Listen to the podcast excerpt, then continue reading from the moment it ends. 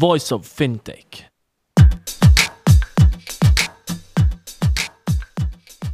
Welcome to Voice of Fintech, a podcast mapping out the Swiss and global fintech scene, connecting fintech enthusiasts with startups, incubators, accelerators, business angels, and VCs, and incumbents interested in partnerships. Voice of Fintech will help you navigate the fintech ecosystem. Here you can listen to the startup founder stories, what investors and incumbents are looking for when dealing with startups, and find out more about resources provided by incubators and accelerators. I'm Rudy Falat, the founder of Voice of Fintech podcast, and this episode is hosted by Sarah Palmbush.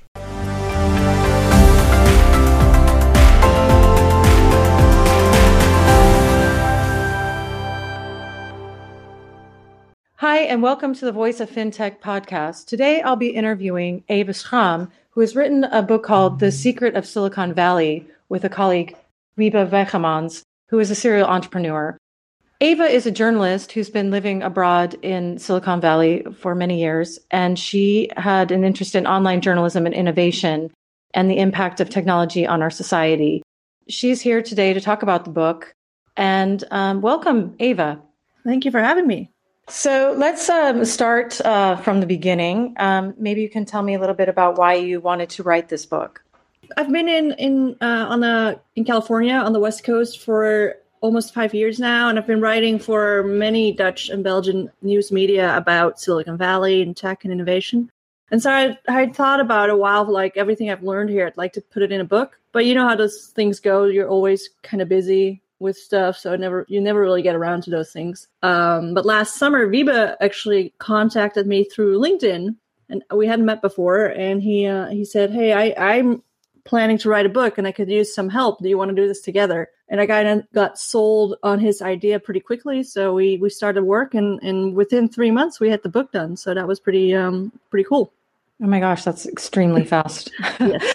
I mean, it was cra- a crazy time. I also moved in that in that time frame and I had to evacuate for a wildfire. So it was quite the three months. But uh, yeah, it's just the the enthusiasm for, of doing this together and like inspiring each other really worked well for us. So yeah, that um, that sounds like you must have worked very well together to be able to get that done so quickly. Mm-hmm. Um, um, I didn't ask what actually brought you to the Valley in the first place. I wanted to live in the U.S. for a while as a U.S. correspondent, and um, I had toyed with that idea for over a year. And on my 27th birthday, I was like, what do I want out of life? What if I die tomorrow? What would I have wanted to do? And I was like, I kind of want to live in the States for a while. Um, so I started working on a plan, and I uh, because most Dutch correspondents are on the East Coast, I figured the West Coast was a more um, you know had more potential for me because there's little or there were not that many stories from the West Coast in Dutch media. So I, I started to focus on that, and um, that's what I've been working on for the past five years. Okay, and um, was technology and innovation was always something you were interested in. So, so is that sort of one of the reasons that you wanted to write this book? Yeah, yeah. I mean, I will say that uh, back home, I didn't uh, in my work, I didn't focus on it too much. It, that really started to grow more when I came here. But it was, oh yeah, I, I was always interested in in how does how innovation and how new technologies influence us us as a society right on a, on a societal level so but i really i really got going with it when i came to the valley so mm-hmm. and so um uh, tell me tell me a little bit about because uh, my questions are a bit in a different order but i feel like it's more natural to ask you this question since since probably you got more involved in the tech scene mm-hmm. um, based on the fact that you were in the valley so how did that affect sort of your networking, your social life? Uh, tell me a little bit more about that aspect of living in the valley. Uh, well, I will say because since I I still consider myself a bit of an outsider as a reporter because I'm always looking. I'm on the outside looking in to tech. I don't work work in tech. I'm not coding anything. I'm not working on any startup. But it's basically basically everyone you meet. I started networking not just for work but also to get a personal your social life right? I came here all on my all by myself so i needed to make some friends. And, and when you live in san francisco or i lived in oakland um, mm-hmm.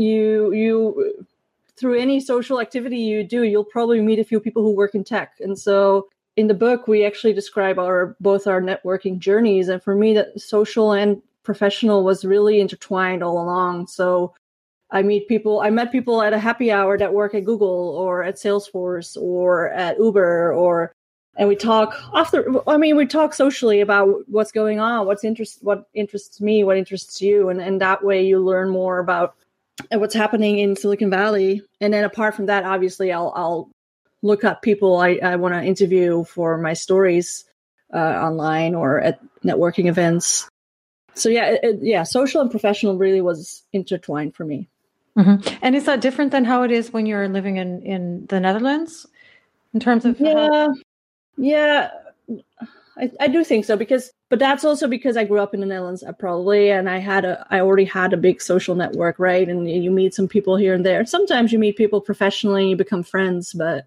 I think part, of, I don't know if it's a cultural difference. It might be, but it was also just a personal difference because in the Netherlands, I already had a whole social network, so I wasn't mm-hmm. actively building that um, anymore.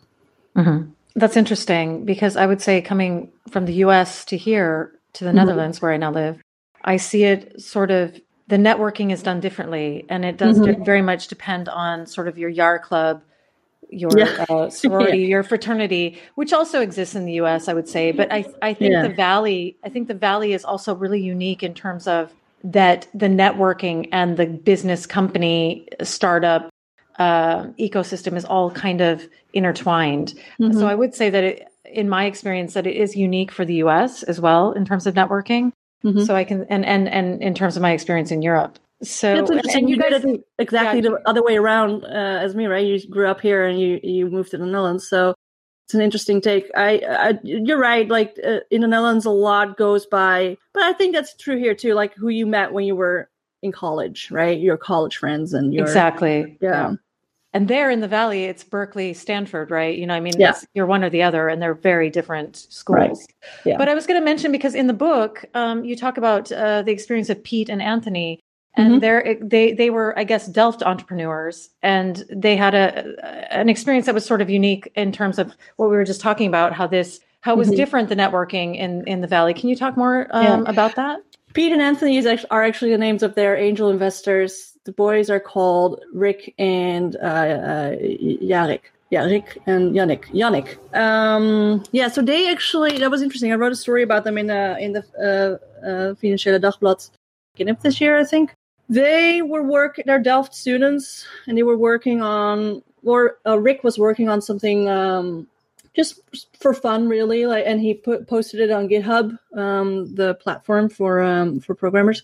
They post their projects and um, he got emails from venture capitalists from the valley. So he started thinking like hey that's there might actually be something here. There might be a company here. And then he asked his friend yannick and they um, got together and started working on a prototype. And so through those contacts that reached out to them they actually got two angel investors um, called pete and anthony who were they're in the data science field and pete and anthony are both pretty big in that field. And they went to the valley and pete and anthony introduced them to a bunch of angel investors and venture capitalists and that's how they raised uh, half a million dollars for as uh, seed money.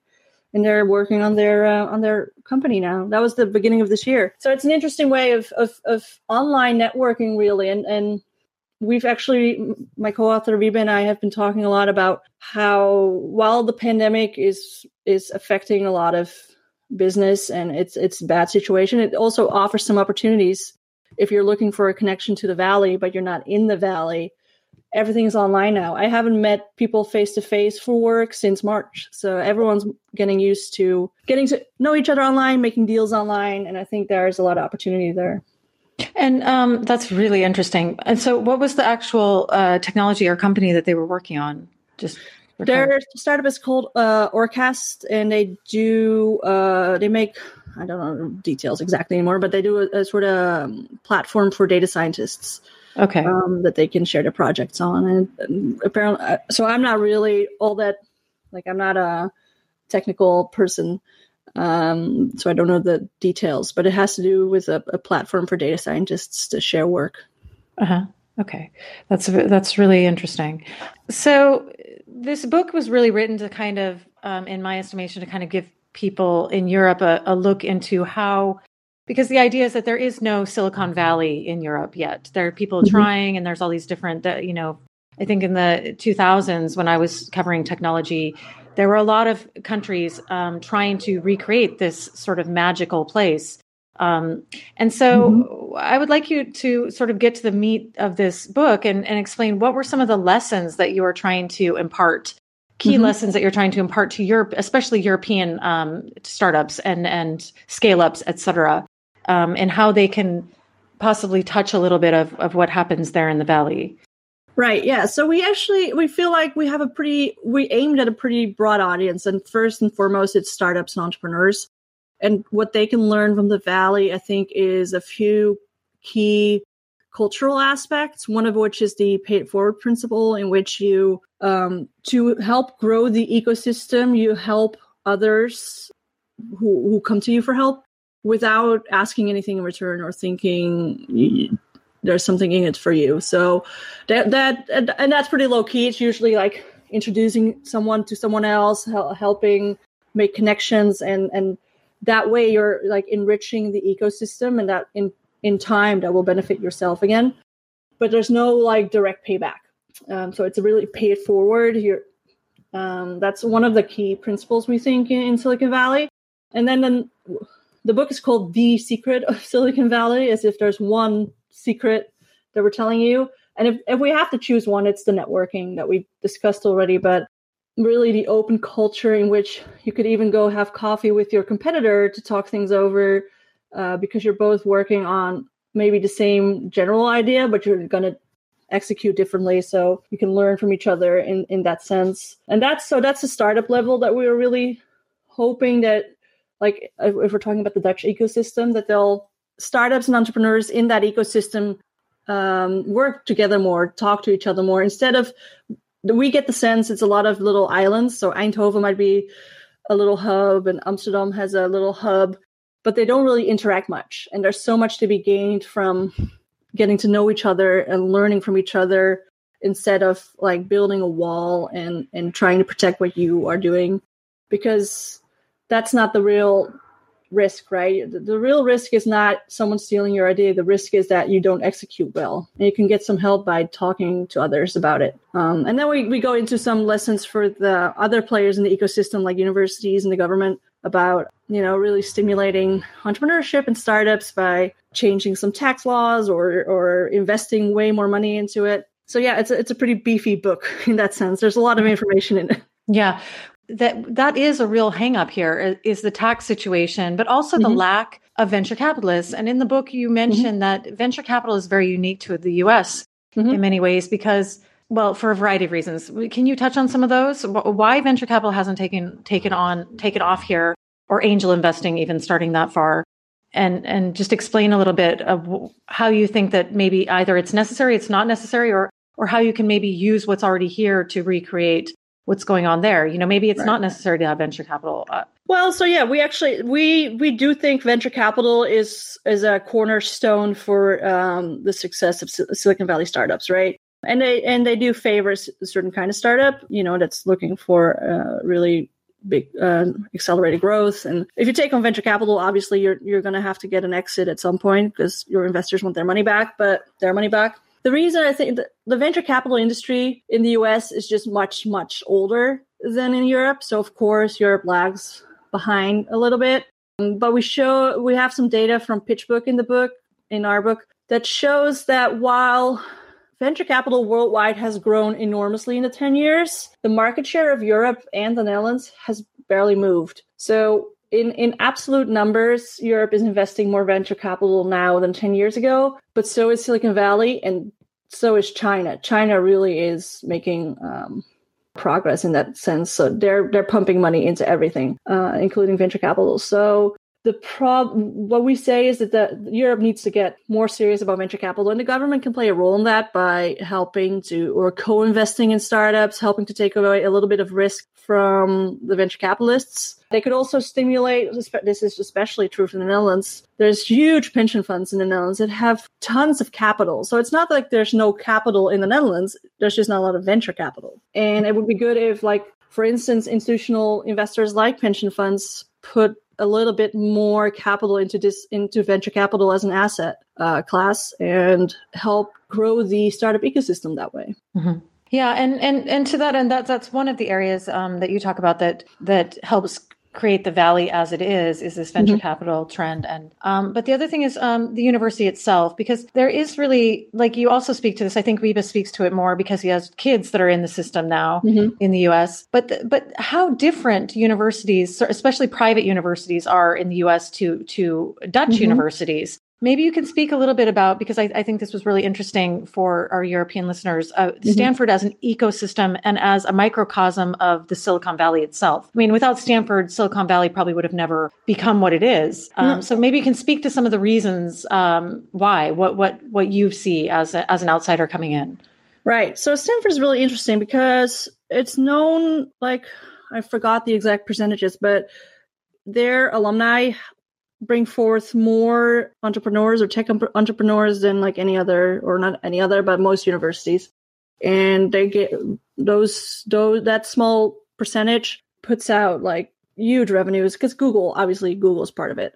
Put huge revenues um, hires millions of people. They're publicly traded companies. And part so that's why we really wanted to look at stanford right? Like what makes that place different and it's it's i think they combine they do top-notch academic research. Like it's it's not like stanford's all about about business but they they translate that into business savvy too. And they train their students or they teach their students that both things academic uh, the academic way of uh, thinking and, a, and an academic approach but also how does this translate into business? How can we um, um, transform an academic idea into a, a successful business. Um, and, and we talk about in our book things that Dutch universities or European universities can learn from that is to really.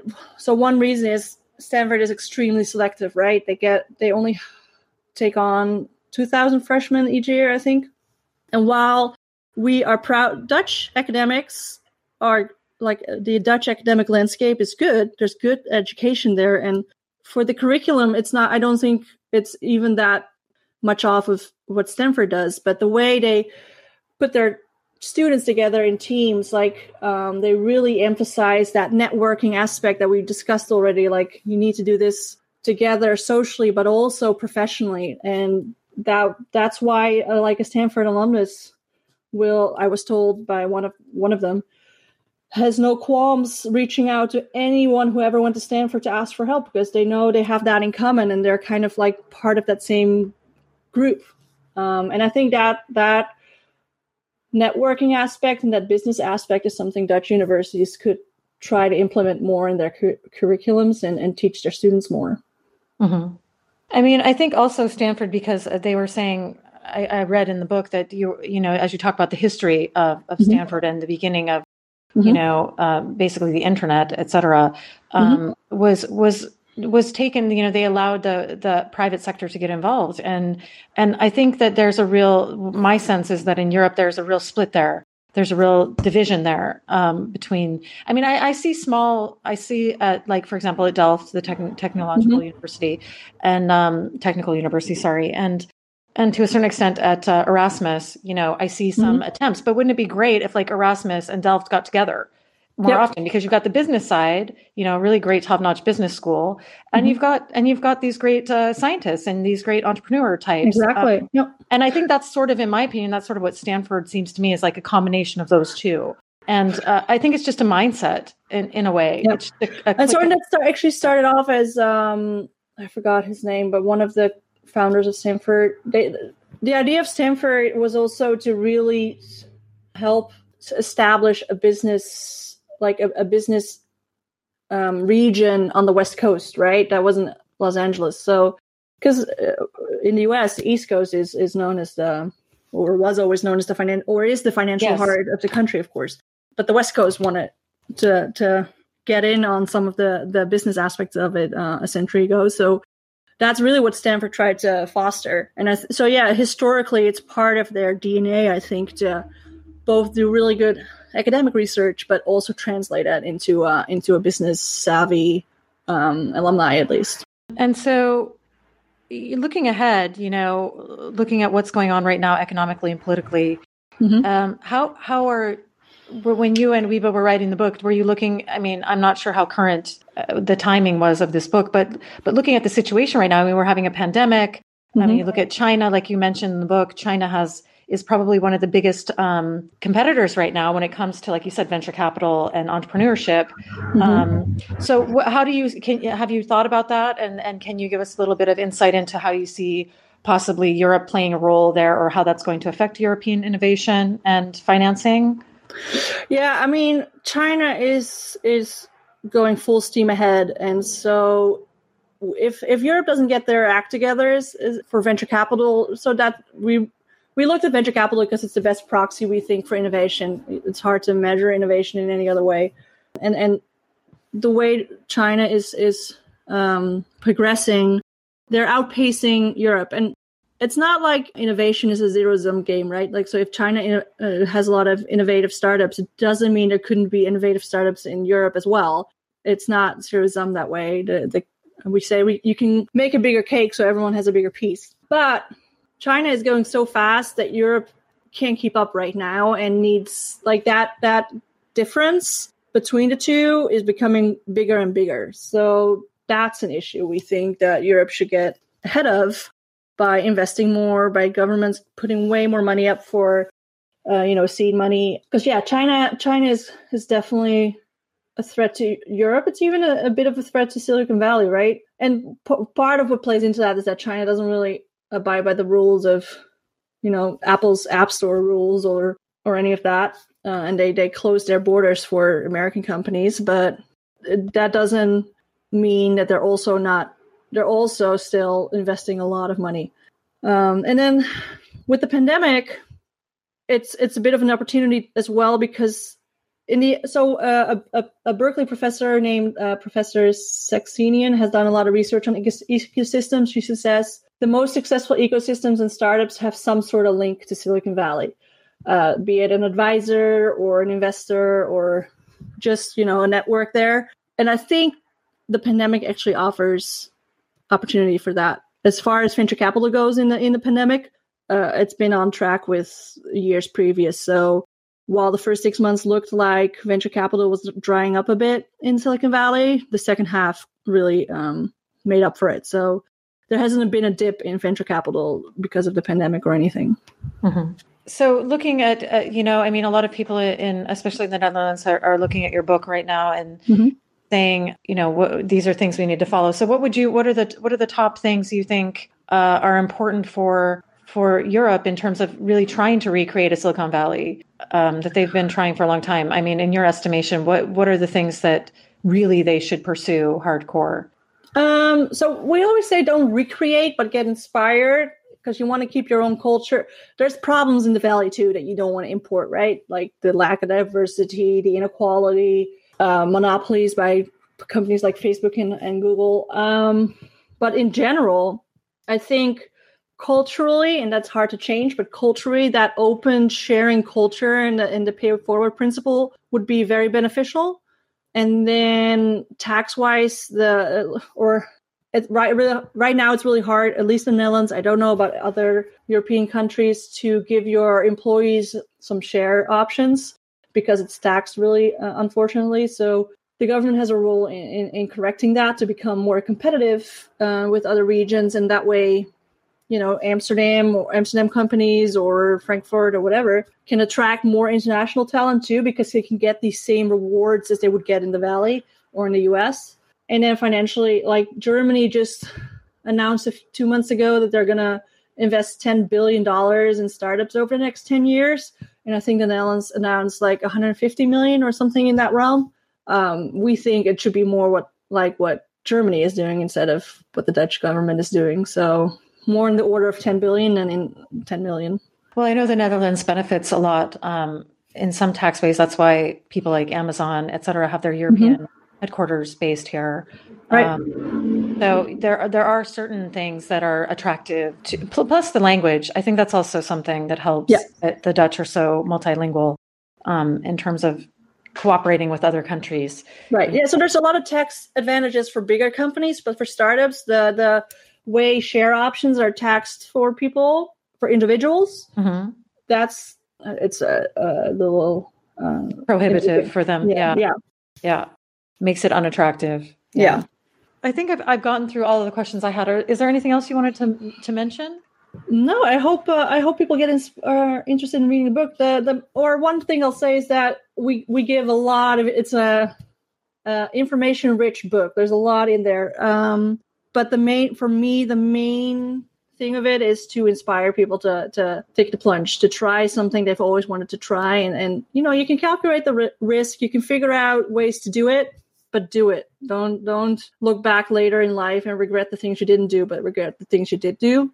Um, that's something i try to live by. And i hope that book our book inspires that that sense of adventure in people And, and where can they? Because the book is available in Dutch and in English. And where can Yes. they buy the English, uh, the Dutch versions? so the dutch version is available in all bookstores that might be closed right now but hopefully they'll still be around um, when the lockdown is lifted and online on bol.com bol.com, for instance and then the english version is available on amazon both And- ebooks and paperbacks Okay, and Amazon UK and Amazon.com, right? Both. Yeah, technically it's Amazon NL, but Oh. it's available on all uh, extensions.